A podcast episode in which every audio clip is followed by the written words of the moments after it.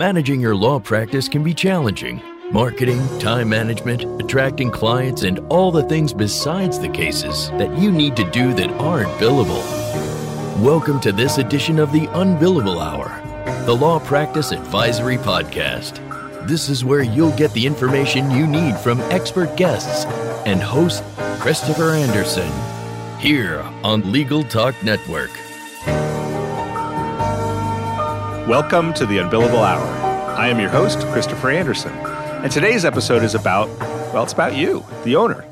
The main triangle that we talk about of what it is that a law firm business must do between acquiring new clients or acquisition, producing the results that you promised or production, or achieving the business and professional results for the owners.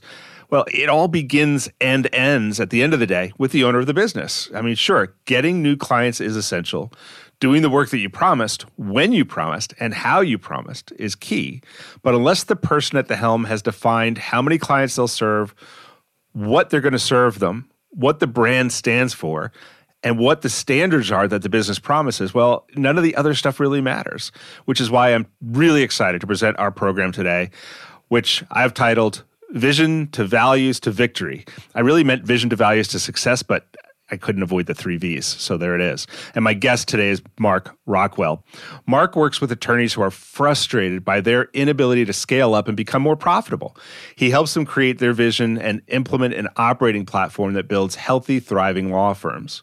Mark is an attorney and an entrepreneur, and he started and grown several companies during his career and struggled with the same frustrations and setbacks that we talk about here on the show every month. Most recently, Mark created a healthcare company which grew to 12 locations, 800 employees, and $50 million in annual revenue. So there's a small chance he actually knows a little bit about what he's talking about. It was during this period that he has witnessed firsthand the transformative power of implementing the operating platform he now shares with law firms. Mark and his wife Cindy have two sons, Andrew and Chase, and he served as president, trustee, and elder at the Lake Grove Presbyterian and on the boards of several nonprofit organizations. They live in Lake Oswego, Oregon, with their English bulldog named Sugar and a sweet but somewhat cranky Shih Tzu named Daisy. He's uh, written a book called Five Mistakes Lawyers Make That Kill Their Career. And I am excited to have Mark on the show. So, Mark, welcome to the Unbillable Hour. Well, thank you. It's exciting to be here. I appreciate it. It is absolutely my pleasure. So, I think the first thing is to kind of help the audience understand how you got from there to here. Tell us a little bit about your background. What brought you to bringing business advice to lawyers?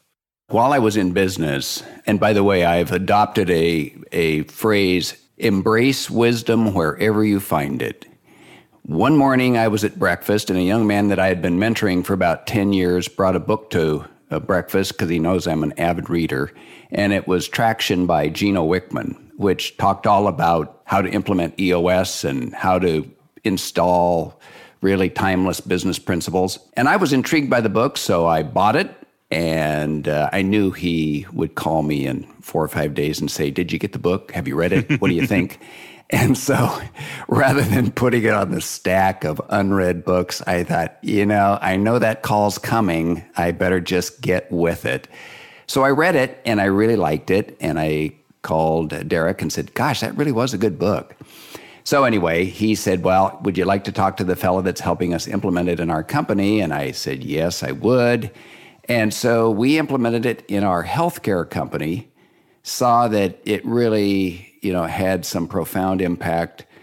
And I had to scratch my head and say, my gosh, I've been in business all these years. How did I miss some of these basics? So when I sold my uh, firm, that healthcare company in 2019, I decided that, you know, I really want to take these principles and share them with other individuals who can benefit. And it just so happened I started getting calls from people who knew me who happened to be attorneys.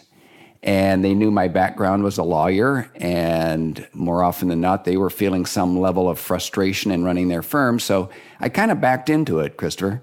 Well, that's fair enough. But uh, the principles you find, I mean, and it is a great book. i will say it again just in case because we went kind of fast there, but it's Traction by Gene Wickman. And you found that the principles taught in that book, which are general business principles, work really well for law firms? Well, absolutely. Because, you know, really the principles are agnostic, whether you're running a plumbing company, whether you're running a law firm, whether you're running, frankly, a dental practice. The fact is, there are three components in every business one is get the work, secondly, is do the work, and lastly, is get paid for the work. and those three elements apply in virtually every business. And I know oftentimes attorneys think, well, we're really a profession, we're not really a business. But the fact is, law firms have to get the work, they have to do the work, and they have to get paid for the work. And all of the operating principles that apply to, frankly, any other business also apply to a law firm. Yeah, that makes total sense. And certainly what we preach here at the Unbillable Hour. One of the things that we wanted to talk about is well, actually in your show notes that you shared with me, you said that I should ask you about a pivotal childhood memory. So I'm going to do that. I don't usually do that, but why not? What do you want to share about that? Well, I don't know that there's anything uniquely profound about my background, but I when I think back on my childhood, I was fortunate to grow up in central Washington.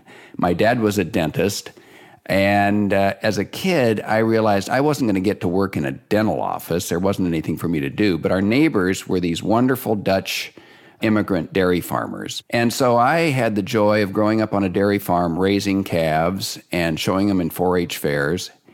And when I think back to my childhood, what were some of the most profound uh, memories or principles? And that had to do with caring for livestock. I always had at least 10 or 12 young heifers that I was caring for. And you know, unlike, uh, and this isn't to belittle any other kind of work, such as delivering newspapers or mowing lawns, but if you didn't show up one morning and you failed to deliver the newspaper, you probably just had a grumpy customer or two, or a whole bunch of them. The same if you didn't mow the lawn. But if you didn't care for the livestock, if you didn't give them the water, if you didn't put the straw out, if you didn't give them their feed, you probably would wind up with one or more calves that got pretty sick pretty quickly. And so, what that taught me was a principle of really following through, making good on your commitment. You said the law law firm owners that approached you, which kind of drove you into consulting with some law firms, were frustrated. They were feeling pain in their business, trying to grow, not seeing profits. Can you talk about like what some of the key pains that you were seeing are and what you kind of achieved as a concept of the questions they should be getting answers to before they begin their growth path? Absolutely.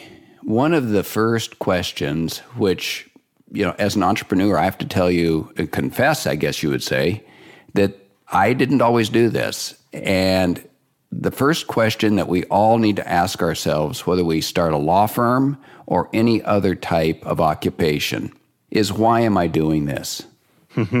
What's my passion?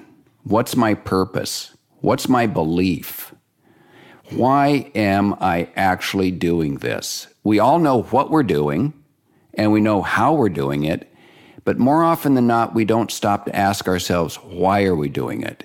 And if I were sitting down with anyone who has a law firm, or when I do sit down with someone who has a law firm or is thinking about it, the first question I would ask is So, why are you going to do this? And that may almost sound like a rhetorical kind of a question, but it's not. It's a very sincere question to try to dig into what is motivating the person or persons that really is going to become their inspiration and cause. Yeah, well, that makes sense. But so one of the things I've experienced when talking to people and asking that question is the blank stare. These could be people that have been practicing for 10, 20, 25 years, and they still have that blank stare because that's not a question they've asked themselves before. Because they haven't given it a whole lot of thought, they're not necessarily prepared to answer it. So how do you help how do you help people then get to that answer? I will tie this back to law firms in just a moment, but let me give you a story that hopefully will stimulate thinking. When I started my healthcare company in 2008, we put together a business plan, as everybody does. And it was kind of a pro forma type of statement, and you come up with a purpose and a vision, and all which, you know, when you read it, was boringly predictable. but when I read Simon Sinek's book, Start with Why, it really stimulated my thinking because he says, you know, and I, I'm a real believer in this, that is, he calls it, I think, the golden circle, where you know on the outside is the is the what, and then the inner circle is uh, the how, and then the most in, inside circle is the why. And after listening to that and reading the book, I realized, you know, we have a healthcare company that cares for people suffering from dementia. And there's a real story here. There's a real reason why we're doing it. We're, we're not in this just for the sake of making money. We're in this for the sake of really providing for these families and for these residents.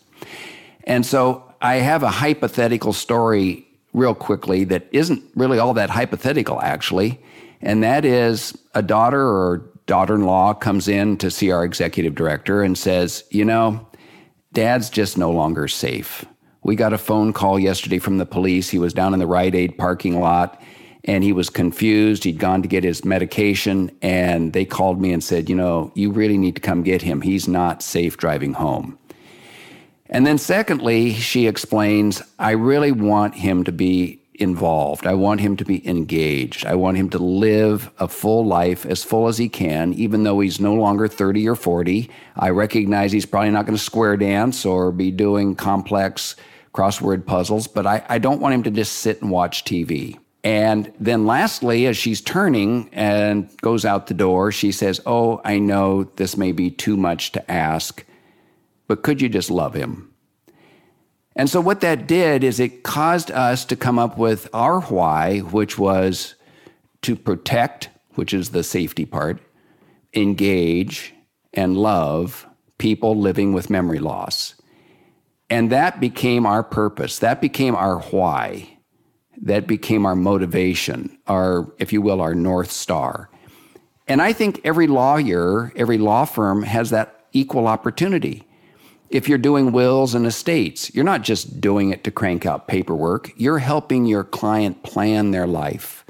You're helping them so they can have peace of mind, so they can have organization.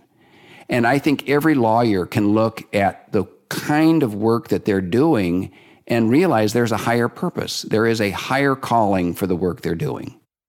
I'm thrilled to death that you brought up Sinek's book because I think that's another really great way to approach the question of why. I love the vision that you had for your business. I think that's a really well expressed one. And you know, I want to make clear that it doesn't always have to be altruistic or it's nice sometimes if it is, but it you know, as long as you're clear as to it because I'm sure that once you guys develop that, when a lawyer develops that, it probably informed your marketing message.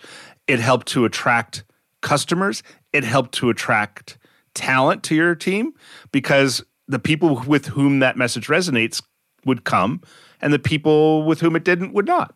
Well, absolutely. And and you're absolutely right, Christopher. It isn't about being simply altruistic. I mean, you can take Disney.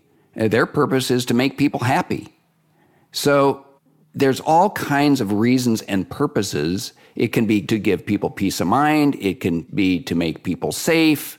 There's all kinds of of very practical reasons for being in business. But there needs to be one, and it needs to transcend simply billing out your time. It has to be tied to something that you know is fulfilling for you as a professional and is a benefit to your client. Absolutely. We're talking with Mark Rockwell, and we're talking about what lawyers need to be thinking about before they start their growth path. Uh, we're going to be uh, taking a break here, but when we come back, we're going to be talking more about some a little bit more technical, a little bit more pragmatic, but nothing more fundamental than, than what we already talked about tips for growing your business after we hear a word from the businesses that help this show exist. Delegate out those tasks that take up your time. Staffy can help you with your legal, administrative, marketing, and even client facing workload. Hiring Staffy's top notch bilingual virtual staff means Staffy does the recruiting, hiring, and training for you. Then, if you need a change, Staffy handles it. You get to concentrate on your strategic work. Schedule a free consultation at staffy.cc. That's S T A F I dot cc and get $500 off with code HAPPY24. Nearly 80% of people search for lawyers online. They visit websites and check reviews. If your site doesn't appear in the top search results or it presents poorly, you risk losing clients. That's why you must know how your firm stacks up on Google against the competition. See how your reviews impact clients' decisions and how you can get better results from your site. Get an unbiased marketing performance report in under a minute right now at Grow Law Firm. And that's growlawfirm.com slash unbillable. Once again, growlawfirm.com slash unbillable. We're back with Mark Rockwell. We've been talking a little bit about what it takes to create a great foundation for growth of a law firm, which is to understand the why of the business. And of course, earlier we talked about the fundamentals that every business and law firms are not exempt, really have the three fundamentals as Mark described getting the work, doing the work, and getting paid for the work. So after a law firm, Mark, gets clearer on their why, what issues do you think that a law firm owner or owners should be clear on and get resolved before they achieve sustainable growth for their business? Well, building on the on the why, it really becomes, or the, I guess the question I would say is, what do we want to become? What kind of firm do we want to become? How big? Are we going to be one office? Are we going to be multiple offices? It's really creating a picture, a vision of what the trip or the journey is going to look like. So I think that's kind of part A. Part B would be, which is a really big piece, what are the behaviors we want in each of our colleagues? What behaviors do I need to exhibit? And what kind of individuals do I want to associate with on this journey? And that's something I honestly believe that many businesses and law firms in particular have not stopped to really think through. There's more emphasis on professional expertise, on education, on experience, but not a lot of thought given, perhaps, on what are the personal attributes of the colleagues that I want to work with. So you're talking really about the values of the business and, and how that affects the culture of the business? Absolutely if you were to ask have asked me several years ago about core values and vision i would have said oh my gosh that sounds so academic. I suppose it's something you should give thought to but it sounds pretty stuffy. But i have since done a complete 180 in my estimation the most fundamental question after the why is what is our vision and what are our core values. I honestly, Christopher, don't like the term core values as much as translating that into core behaviors. I always tell people core values are a noun. It sounds like something you'd etch on a wall somewhere, but really they need to become a verb. What are the core behaviors that you want to see evidenced in yourself and your colleagues? And, and let me give you an example. There's an organization here in the Pacific Northwest called Les Schwab. It's a tire company. It's it's outstanding. It's known for service. And I love to tell this story because I've witnessed it many times myself where I drive into Les Schwab, I pull into the parking lot as I've turned off the key. I reach to get my wallet and my keys and sunglasses, and I turn and wow, there's a young man practically with his face pressed against the glass. And the first question he asks is, well, good morning. How can I help you? The illustration there is that's hustle. The moment I pulled into the parking lot, somebody virtually sprinted out to my car. And you can say, well, what's so significant about that? That is a core behavior. That is a core quality. That is a core ingredient that Les Schwab insists each and every one of their colleagues has. And if they weren't interviewing for that, if they hadn't identified that, if they hadn't elevated it and focused on it, it isn't something that they would wind up hiring for. And as a result, their total reputation, if you will, the way they operate would be dramatically changed. And so when it comes to a law firm or it comes to any organization, when you identify those top three or four at the most behaviors, and I'm not talking about honesty or respect, those are pay to play kind of values. Those are table stakes. I'm talking about, as an example, one organization I work with, one of their core values is own it. Own it. Take responsibility. It can be cheerful behavior. Now, that may sound odd, but it is really, really important. In fact, I was talking with someone the other day who told me I thought was kind of an interesting story. He said he lived in Philadelphia area. He would go into the Wawa store and get his cup of coffee. And one morning he went in on a Monday morning and he opened up his mug and he looked down and he said, "Oh, yuck." he forgot that he'd left a cup of coffee with a cookie in it and had gotten really crummy over the weekend. So he turned to the young lady who was there and said, Oh, would you mind washing this out? And she said, Oh, gosh, give it to me. And she scrubbed it and cleansed it and gave it back to him with a big smile. And as he told me, I later he said, I, Gosh, I don't know why I didn't just go into the men's room and wash it out myself. But he was so impressed by her cheerful attitude, he went immediately to his computer when he got to the office and wrote Wawa and said, I just want you to know this was my experience and what a wonderful, friendly person she was. Well, one of their core values is friendly behavior. About two days later, he got an email back saying, Oh, thank you for your kind email.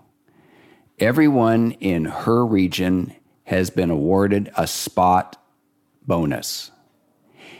Now, her behavior was something that they interviewed for. It is something that they put emphasis on and they rewarded. It's no different in a law firm.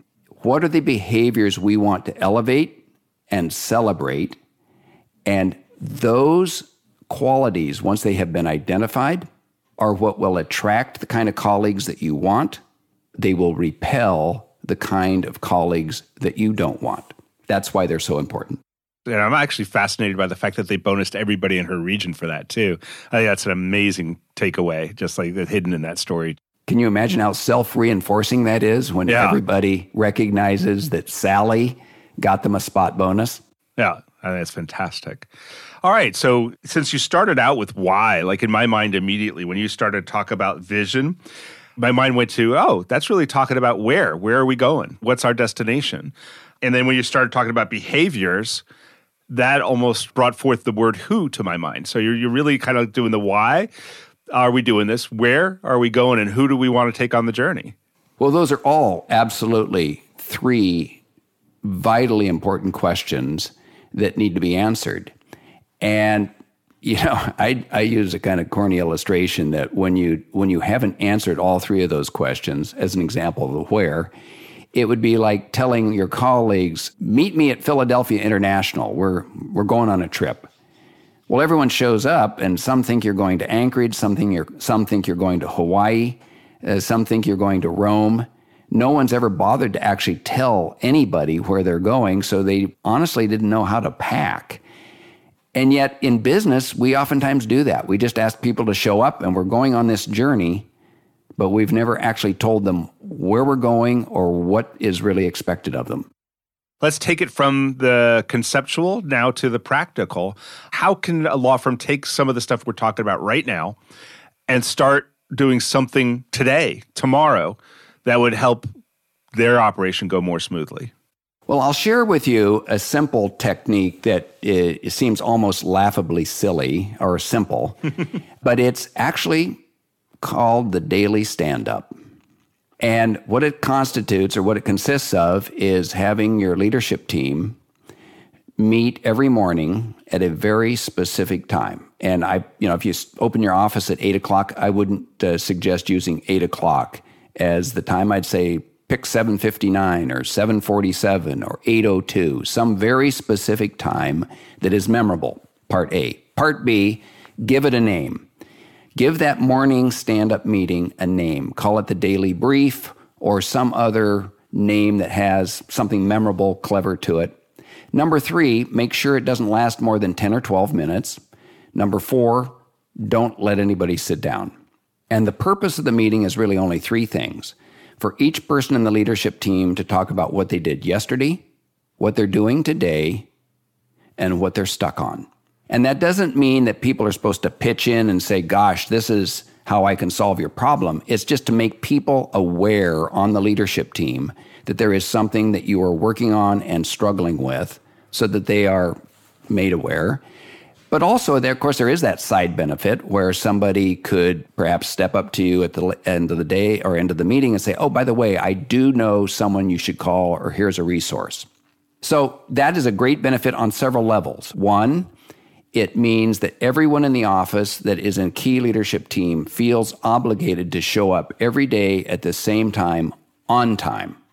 And that is feedback I've gotten from any number of law firms. You know, it's really interesting.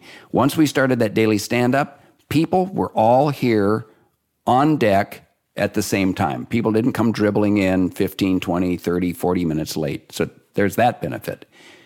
Number two, there's also the communication benefit, meaning it's three o'clock in the afternoon. I know I'm going to see you tomorrow morning, Christopher, at the leadership meeting, stand up meeting. So rather than get up and interrupt my afternoon, go down your, to your office and interrupt you, I know that I'm going to see you tomorrow morning at a designated time. And so I can just, you know, put it off until then. But there is that consistency and that opportunity to see you. So if there's one tip that I would share that everyone can benefit from immediately at no cost is to implement a very simple 10 to 12 minute stand up meeting every day. All right. So we're going to go take a break right now. I'm talking with Mark Rockwell. We've been talking about the core decisions, really, that a law firm owners need to make in order to build that foundation for growth. They need to know why they're in the business, they need to establish a vision. And really establish what they understand and what they communicate to their team are the key behaviors. And we talked about the stand up, which I, I think is a fantastic idea. When we come back, we'll ask Mark for some challenges. So, you know, this all sounds great, but what are the challenges that will throw themselves in the way of uh, growth? But first, we'll hear from our sponsors. Find out how TimeSolve fits your firm. With six different ways to track time, surely one will fit, even on the go or quickly estimate flat fee projects. Batch payments for hundreds of invoices at once with TimeSolve Pay. Getting paid quickly is a great fit. And TimeSolve fits with the other tools you use QuickBooks, LawPay, NetDocuments, LawRuler, Microsoft, all just plug in. Try TimeSolve free. Get a $100 Amazon gift card when you sign up. TimeSolve.com. Law Clerk's nationwide network of talented freelance lawyers is trusted by thousands of law firms. Solo attorneys and firms can get help with project based work and also ongoing work via a subscription. Sign up is free and there are no monthly fees. You only pay when you delegate work. Plus, Law Clerk has a new app for your mobile device to help you manage the work you've delegated while you're on the go. Be sure to use referral code UNBILLABLE when you sign up at lawclerk.legal. All right, we're back with Mark Rockwell. We've been talking about the foundations of growth for a law firm. And what I said we'd do after the break is talk about some challenges. So, Mark, I'd love to do that um, at this point. So, you talked about a great tip that a law firm could implement tomorrow. What I'm worried about now are like, okay, we figure out the why, we figure out our vision, we figure out the behaviors that we stand for, our brand promise. What are some of the challenges that keep most law firms from growing or keep some law firms from growing?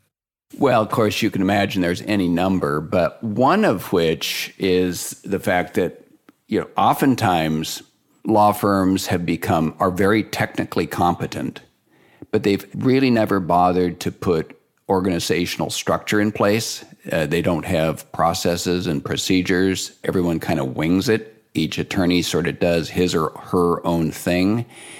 And putting in place processes and procedures. And, and I don't mean voluminous documents. I'm talking about identifying those six, eight, ten key processes and boiling them down to a page, page and a half each, oftentimes really nothing more than a checklist to make sure that everything is followed, is something that many law firms have not done and benefit from immediately when they take the effort to do that.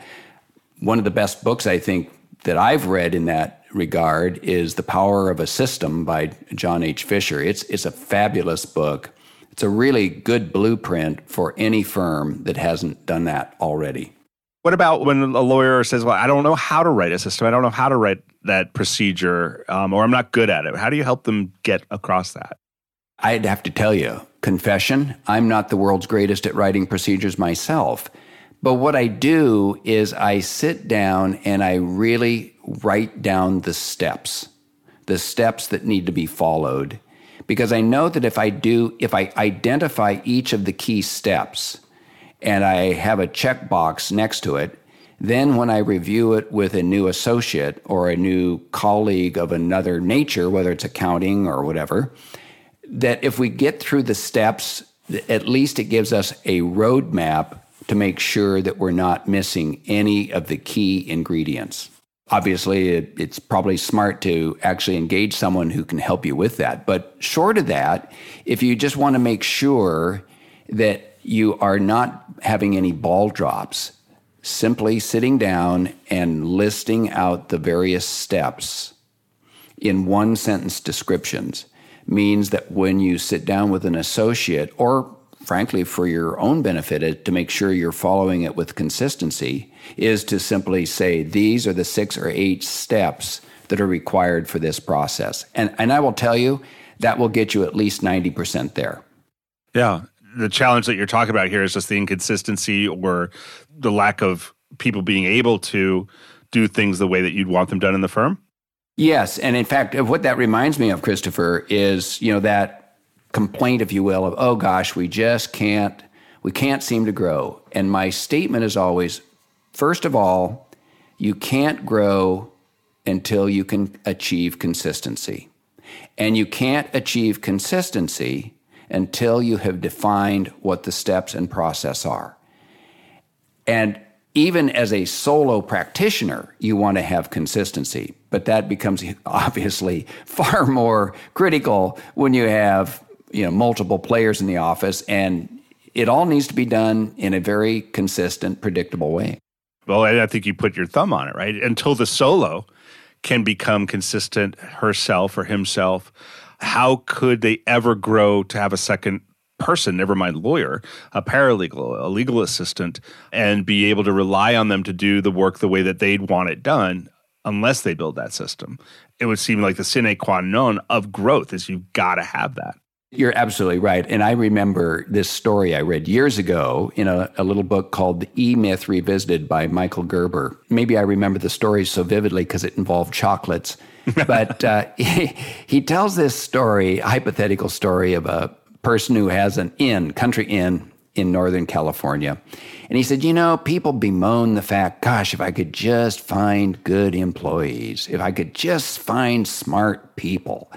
And then he proceeds to tell the story about okay, you have this country inn, and a couple comes to stay there on their anniversary. And the first time they stay, they find that the fireplace is all made up beautifully. The wood is there, the kindling's there, the matches are set right to go. And all a person has to do is light the fire. The next time they come, it's not that way. The kindling's on the hearth, the wood's on the hearth, the paper's on the hearth, the matches are on the desk. And while it still is is a pleasant event, it's not the same as the last time. Well, no one defined a pr- principle or a process. And secondly, in this story, he says, you know, if part of your mystique is making certain that every night at eight o'clock you put a chocolate on each pillow, you need to say to the housekeeper, put one chocolate on each pillow. Otherwise, one housekeeper is going to go in and think, well, I'll put these on the desk, or I'll put these in the bathroom, or I'll put these on the nightstand. So it has nothing to do with intelligence. It has nothing to do with experience. It has to do with having defined what it is you want done so it can be done consistently. Makes total sense. Before we close up uh, this segment and uh, wrap up the show, Mark, you've written the ebook Five Mistakes Lawyers Make That Killed Their Career. I'd like you, if you don't mind, uh, to talk through those. What are they and how can they avoid making them? Well, you know, when I walk through the five and, and talk about them briefly, people are probably going to go, duh. But they're really mistakes that we all make, myself included. One is, frankly, taking unscheduled client calls. Mm, you know, if you, yeah. I mean, think about it. We've all read that every time you're interrupted, it takes anywhere from 10 to 20 minutes to kind of spool back up to your full capacity. And if you're sitting there taking calls every 15, 20 minutes, you're spending most of your life spooling back up to a maximum capacity. So, probably the number one mistake that most lawyers make is they're just too accessible. And they might say, well, but I, my clients demand that. Well, not really. If they know, if they know that you will get back to them in a very predictable amount of time, whether it's that afternoon or the next morning, they're going to be okay with that, particularly if that has been explained to them early on. Second, same kind of an animal, client visits. People just pop into the office and expect that they have unlimited access to you. Again, big interruption. Thirdly, and this is perhaps one of the worst, it's interruptions from our own colleagues. So, you know, you need to figure out a system. You need to reach an agreement with your colleagues. I'm not going to interrupt you, and I would ask that you not interrupt me. And when my door is closed, please don't come knocking because that means I am in deep thought and I need time to be left alone. A fourth thing that we all struggle with, and you probably do too, Christopher, and that is turning off the doggone cell phone and not looking or hearing those notifications that come bleeping and beeping while you're in deep thought. And the last, which is really ubiquitous for all of us, and that is managing our email. So there are some tips in my book, which I'm happy to share with anybody and send them a free copy if they're if they're interested. There really are techniques that I have observed every successful, well, let's put it this way. Every attorney who wants to be really successful and maximize their productivity, there's a tip for every one of those five. And when managed consistently, a person's productivity goes up, their stress level goes down, and things just work a whole lot better. And that makes a whole lot of sense. I think it's a great way to end this segment and the show today. This is, uh, wraps up this edition of the Unbillable Hour. And I thank everybody for listening. Our guest today has been Mark Rockwell. And Mark, you said that you'd be willing to send uh, folks that ebook and with those tips if they want that or they want to just learn more about you or whatever. How can they get in touch with you? Well, actually, there's a couple ways. First of all, I'll give them my cell phone, 503 784 7205. They can send me an email, mark at coachrockwell.com, mark at coachrockwell.com. And my website is, is uh, coachrockwell.com. I would offer this anybody who sends me an email, I, I've got really two things I can send them at no cost. One is the ebook, The Five Mistakes Lawyers Make That Kill Their Careers.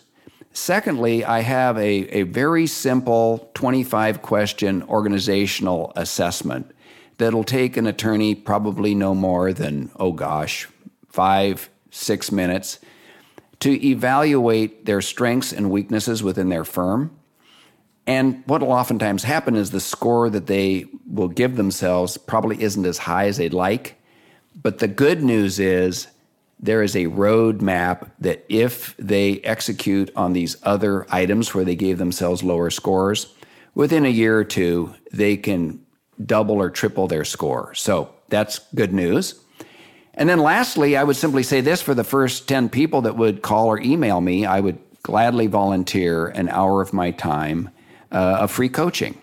So that's something I enjoy doing, and I would gladly offer that as a part of our conversation today. Fantastic. Well, thank you, Mark. That's very generous. So uh, everybody's got that email, and uh, look forward to you helping folks out and sending the ebook. Mark, again, thanks so much for being on the show. Well, thank you. It's been delightful. My pleasure. And of course, this is Christopher Anderson, and I look forward to seeing you next month with another great guest as we learn more about topics that help us build the law firm business that works for you. Remember, you can subscribe to all the editions of this podcast at LegalTalkNetwork.com or on iTunes. Thanks for joining us, and I will speak again soon. The views expressed by the participants of this program are their own and do not represent the views of, nor are they endorsed by Legal Talk Network its officers, directors, employees, agents, representatives, shareholders, and subsidiaries. None of the content should be considered legal advice. As always, consult a lawyer. Thanks for listening to the Unbillable Hour, the Law Practice Advisory Podcast. Join us again for the next edition, right here with Legal Talk Network.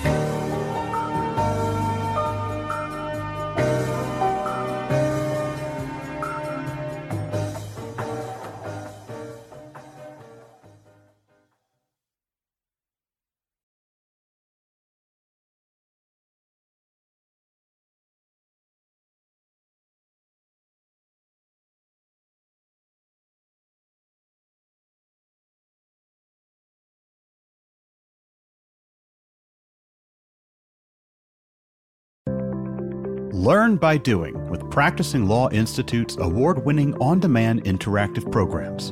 Developed by experts in learning design, these immersive programs incorporate the latest in research based instructional design and technology, allowing you to try out concepts, challenge yourself, and grow your skills using real world scenarios.